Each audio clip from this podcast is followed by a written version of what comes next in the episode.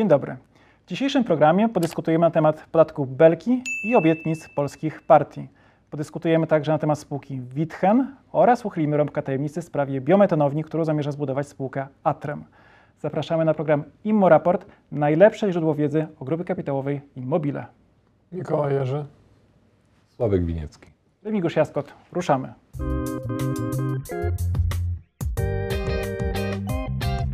Jak zwykle w tej serii zaczynamy od newsów ze świata GKI, a konkretnie od spółki Atrem. Jak już mówiliśmy w tym studiu, spółka Atrem zbliża się do budowy biogazowni i może być zarówno wykonawcą, jak i inwestorem. I mamy nowe szczegóły w sprawie tej inwestycji. Biogazownia czy też biometanownia Atremu jest bliżej niż kiedykolwiek. Sławku, co możesz ujawnić? Eee, podążając za klasykiem, myślę, że nadejszła wiekopomna chwila. Atrem e, podpisał umowę e, warunkową na zakup nieruchomości. Nie zdradzę oczywiście w jakim miejscu e, Polski. W następnym kroku Atrem będzie uzyskiwał zgody korporacyjne. Działka, działka ma możliwość i przychylność lokalnych władz, lokalnych mediów, lokalnej społeczności. Przychylność w rozumieniu wygląda na to, że da się przeprowadzić w sposób skuteczny uzyskanie decyzji środowiskowej dla tego przedsięwzięcia. To decyzja środowiskowa stoi na ścieżce krytycznej. E, niestety skutkiem ubocznym e, biometanowni, choć wielokrotnie słyszałem e, o przejaskrawianiu tego czynnika biometanowni, jest oczywiście nieprzyjemny zapach. Myślę, że lokalizacja tej działki, odległość od siedlisk, odległość od od pierwszych, e, pierwszych domów jest na tyle duża, że bez przeszkód uda się przeprowadzić decyzję środowiskową. Ja bym tu tylko dodał, że to jest bardzo przyszłościowy rynek. Myślę, że to będzie ważny komponent drogi Polski do odnawialnych źródeł energii. W Niemczech w 2020 roku było ponad 10 tysięcy biometanowni, w tamtym czasie w Polsce było tylko 300. Nadal mamy wielokrotnie mniej niż, niż nasz sąsiad, także myślę, że dużo będzie się takich projektów budowało w kolejnych latach. Znaczy nie, mam, nie mam pewności, czy dane, którymi się posługujesz, e, dobrze interpretujesz, bo e, o ile co do liczby biometanowni w, w Niemczech zapewne masz rację, o tyle prawdopodobnie podajesz ilość biogazowni w Polsce. E, biometanownie są w tej chwili jedna, E, i ten rynek dopiero startuje. Tu oczywiście widać potencjał rynku bardzo duży. Niemcy wyprzedzili prawdopodobnie całą Europę w biometanowniach, więc e, raczej będzie, będzie atrem prekursorem rynku niż, e, niż strukturą, która rozwija rynek. Tak, ale też chciałem zarysować perspektywę, że tam jest dużo do zrobienia. Tu jest dużo do zrobienia. Tak, tu jeszcze na do, tym rynku. Doprecyzowując, mówimy o tym, wśród tych dwóch możliwości, o tej sytuacji, kiedy Atrem jest inwestorem, czyli zbuduje i będzie długo czerpał korzyści z tej inwestycji. Tak, oczywiście. To, to jest e, podstawowy cel Atremu, e, być wytwórcą energii z odnawialnych źródeł i traktować to jako jedno ze źródeł e, swoich przychodów. Tak, tu jeszcze bym dodał, że dla spółki takiej jak Atrem ważne jest wytwarzanie aktywów e, pod zabezpieczenia, co się przyda również w działalności podstawowej Atremu, czyli kiedy będziemy e, pozyskiwać coraz więcej kontraktów, Atrem będzie coraz większą spółką, będzie potrzebował zabezpieczenia na finansowanie coraz większych projektów, w których będzie brał udział, więc też liczymy, że te aktywa, które, które wytworzymy, będą stanowić takie zabezpieczenie. E, a ponadto oczywiście chcemy być też deweloperem. Tutaj pewnie więcej Andrzej opowiadał już na kanale, także polecamy poszukać ostatniego nagrania z Atremem i z Andrzejem Gławskim, prezesem Atremu.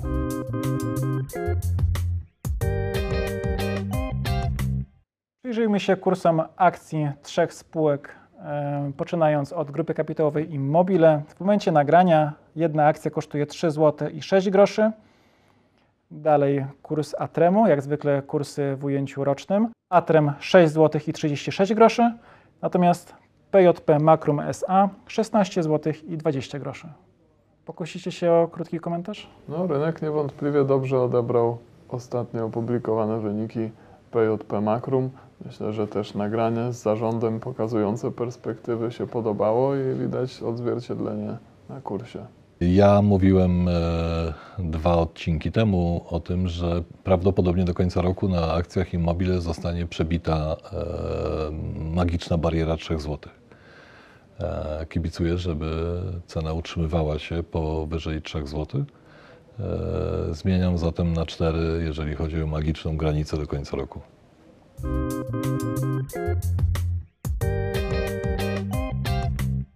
Spółka Witchen, producent granterii skórzanej, opublikowała wyniki z ostatni kwartał, a kolejnego dnia na GPW akcje tej spółki spadły o 19%. To jest o tyle ciekawe, że zdaniem niektórych komentatorów te wyniki wcale nie były takie złe, tylko były po prostu niższe od oczekiwanych. Mianowicie zysk netto wzrósł o 19% do 13 milionów 200 tysięcy, ale był dużo niższy od konsensusu prognozującego 18 milionów złotych. Przyglądaliście się, jak wygląda ta spółka, bo tak się umówiliśmy, że to jest ciekawe zdarzenie na rynku. Co tam dostrzegłeś, Mikołaju?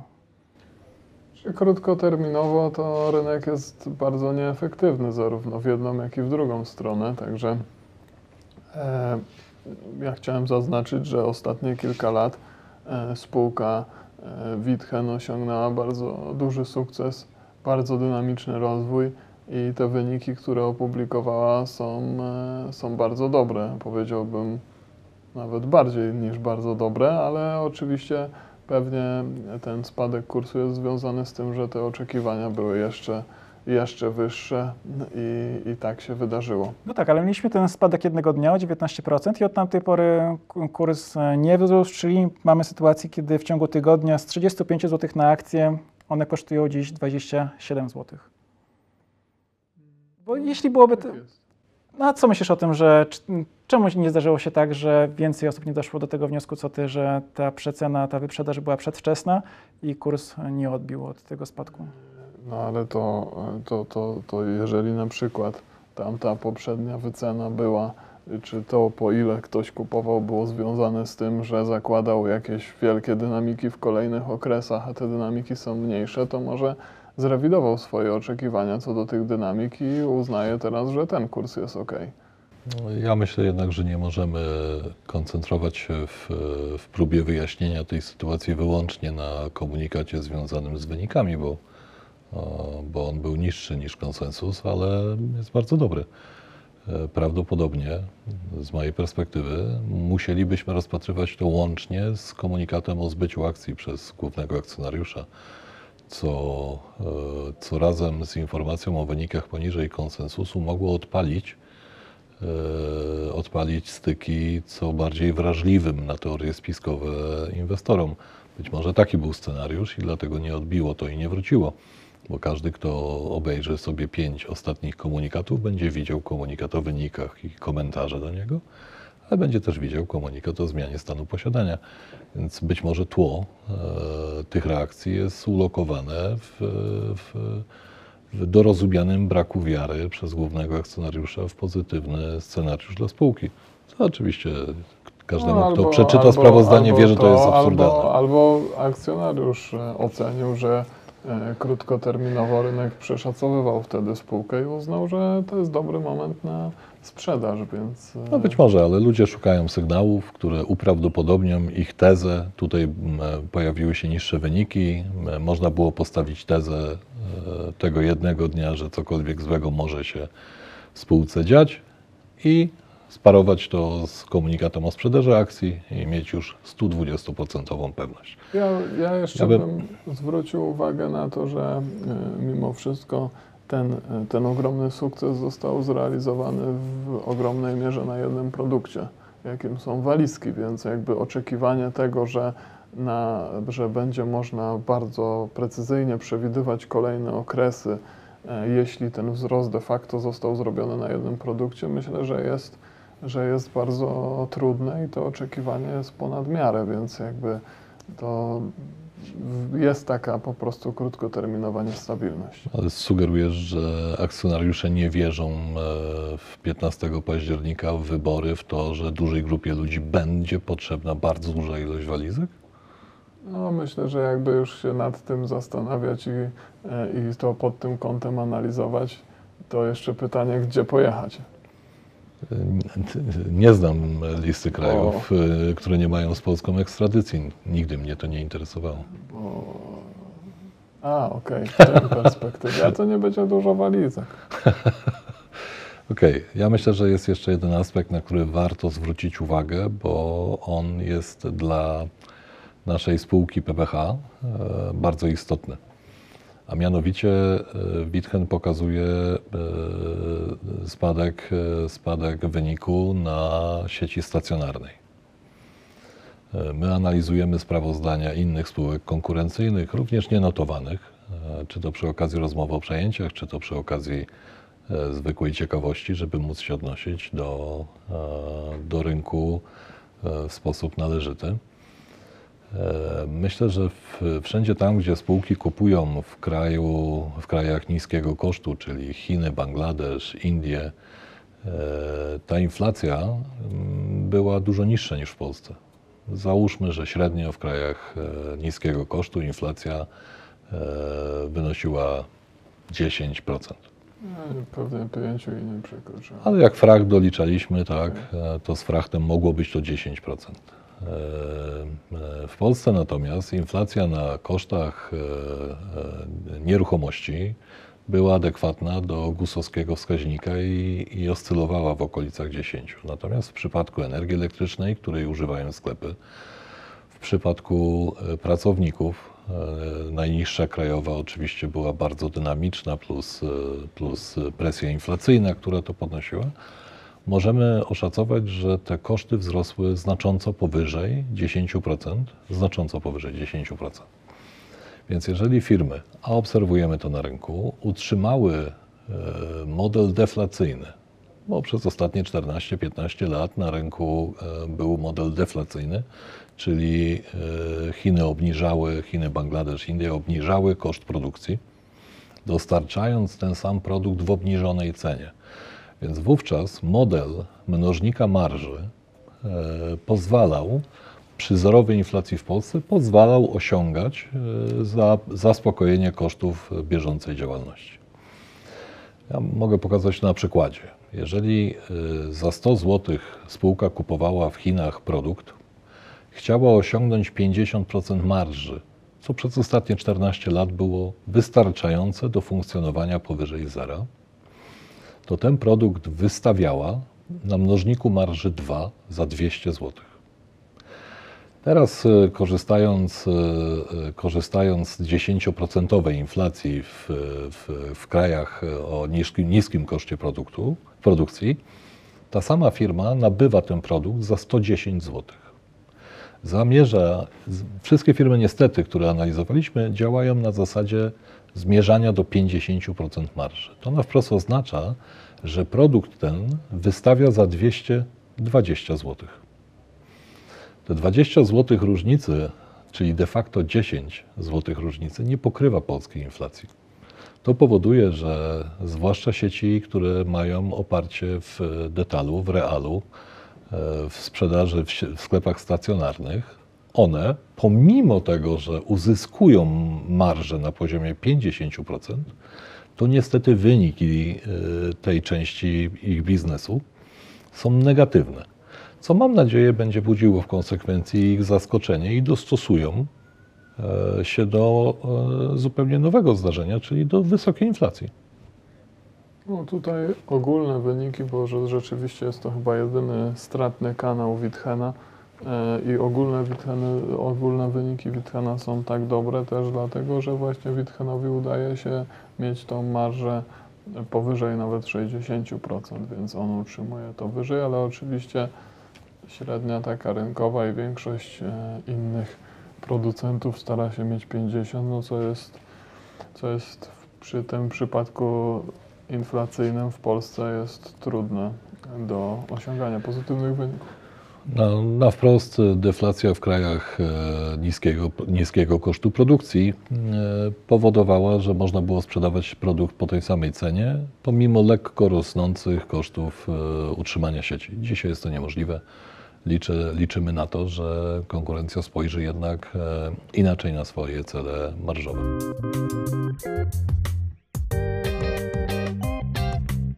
Kącik przedwyborczy, ale od razu uspokajamy. Opowiemy tylko o krótkim wycinku e, programów e, wyborczych e, koalicji, czy też partii, które startują w październikowych wyborach parlamentarnych. Skupimy się na podatku Belki, a przyczynkiem do tej dyskusji jest obietnica Koalicji Obywatelskiej, jeden ze 100 konkretów na 100 dni rządów po dojściu do władzy tej koalicji. I brzmi on następująco. Zniesienie podatku Berki dla oszczędności inwestycji do 100 tysięcy złotych powyżej jednego roku. Złośliwi przypominają, że Donald Tusk 15 lat temu, w 2008 roku, zapowiedział zniesienie podatku Belki w części opodatkowującej oszczędności. Z tych zapowiedzi nic nie wyszło, natomiast Prawo i Sprawiedliwość miało plan na modyfikację podatku Belki. Były takie e, ruchy, żeby coś tutaj zmienić, natomiast Artur Soboń, wiceminister finansów e, w rządzie Prawa i Sprawiedliwości, mówi teraz, że nie ma takich planów i dodatkowo zniesienie podatku uprzywilejowałoby milionerów kosztem innych obywateli. Byłoby to antywspólnotowe i niesprawiedliwe. Kończąc analizę mm, tych pozostałych e, koalicji, które idą do wyborów, programie trzeciej drogi nic nie ma o podatku Belki, natomiast przedstawiciele e, partii Szymona Hołowni i Polskiego Stronnictwa Ludowego mówią o tym, że trzeba przeanalizować sytuację, ale mówią też o zawieszeniu tego podatku. Natomiast jeśli chodzi o lewicę, rzecznik lewicy Marek Kacprzak dla bankier.pl mówi, że mm, można rozmawiać o zniesieniu lub obniżeniu w konkretnych przypadkach, przykład długoterminowych zielonych obligacji, natomiast Konfederacja planuje zniesienie tego podatku. Czy któraś z tych propozycji Was przekonuje i czy to w ogóle jest temat? Bo mm, niektóre komitety wyborcze podnoszą te kwestie, inne uważają, że są dużo ważniejsze tematy. Czy dla rozwoju rynku kapitałowego w ogóle taki temat istnieje? Podatek Belki i jego modyfikacja, zniesienie bądź utrzymanie? Generalnie, jeśli podatek został około 20 lat temu przez profesora Marka Belkę wprowadzony jako tymczasowy, to powinien być zniesiony.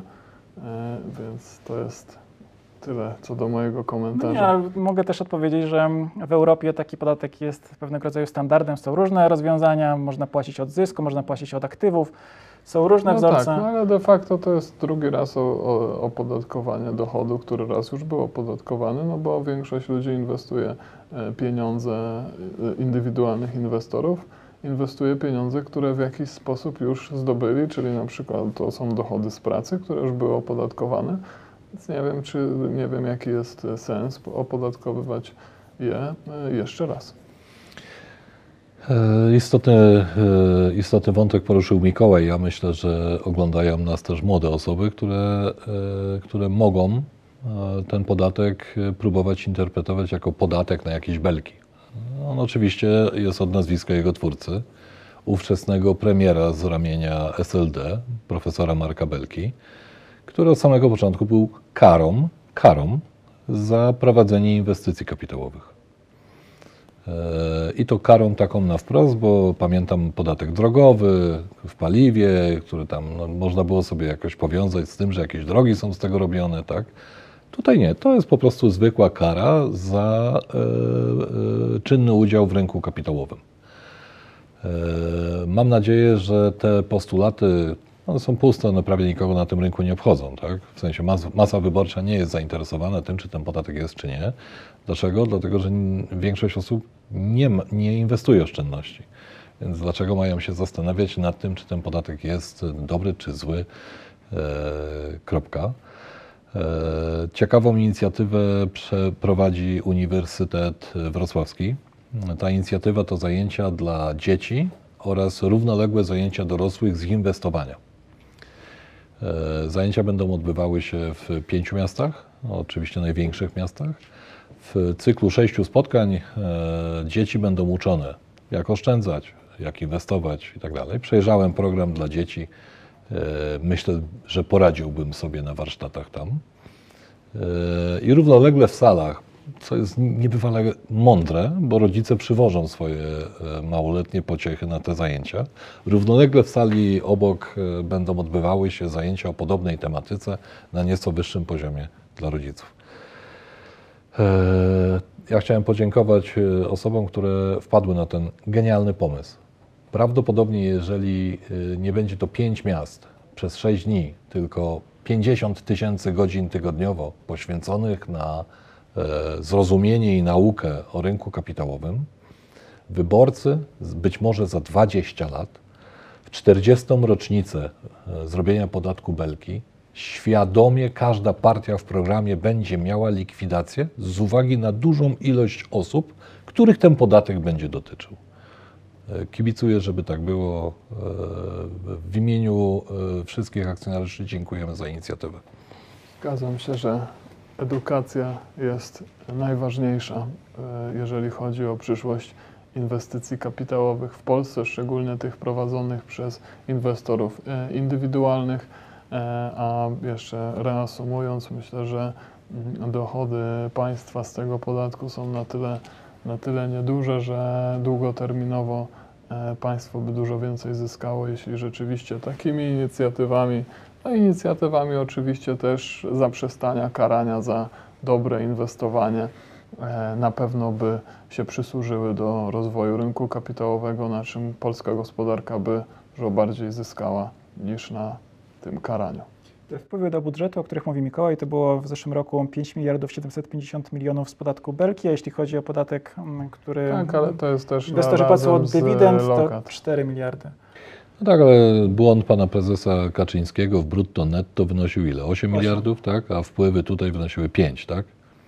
Dobra, w porządku. No, jak widać, cały rok pracy wielu, e, wielu osób nad naliczaniem tego podatku i jeden błąd na scenie na 8 miliardów to są dwie porównywalne, e, dwa porównywalne zdarzenia. To zwykła kara jest, to nie jest podatek. Ja osobiście liczę, że jednak jakiś pomysł kwoty wolnej zostanie z czasem wprowadzony, bo No, opodatkowywanie w szczególności tych niskich się- depozytów, też, czy tych lokat e, od e, emerytów, e, to jest faktycznie nie na miejscu, a jeszcze e, wprowadzenie kwoty wolnej mogłoby poprawić kondycję rynku kapitałowego i może co którąś osobę przekonać, że jednak nie nieruchomości, ale rynek akcyjny to jest pomysł na pomnażanie oszczędności. Być może bądźmy dobrej wiary. Dziękujemy za dzisiejsze spotkanie. Zachęcamy do oglądania naszych filmów na YouTube, ale też do śledzenia naszych poczynań w mediach społecznościowych. Jesteśmy m.in. na Facebooku, Instagramie, LinkedInie, TikToku, Spotify'u i pewnie jeszcze w kilku miejscach, o których zapomniałem, ale tam też się dzieją ciekawe rzeczy. Dziękujemy, do zobaczenia. Dziękujemy.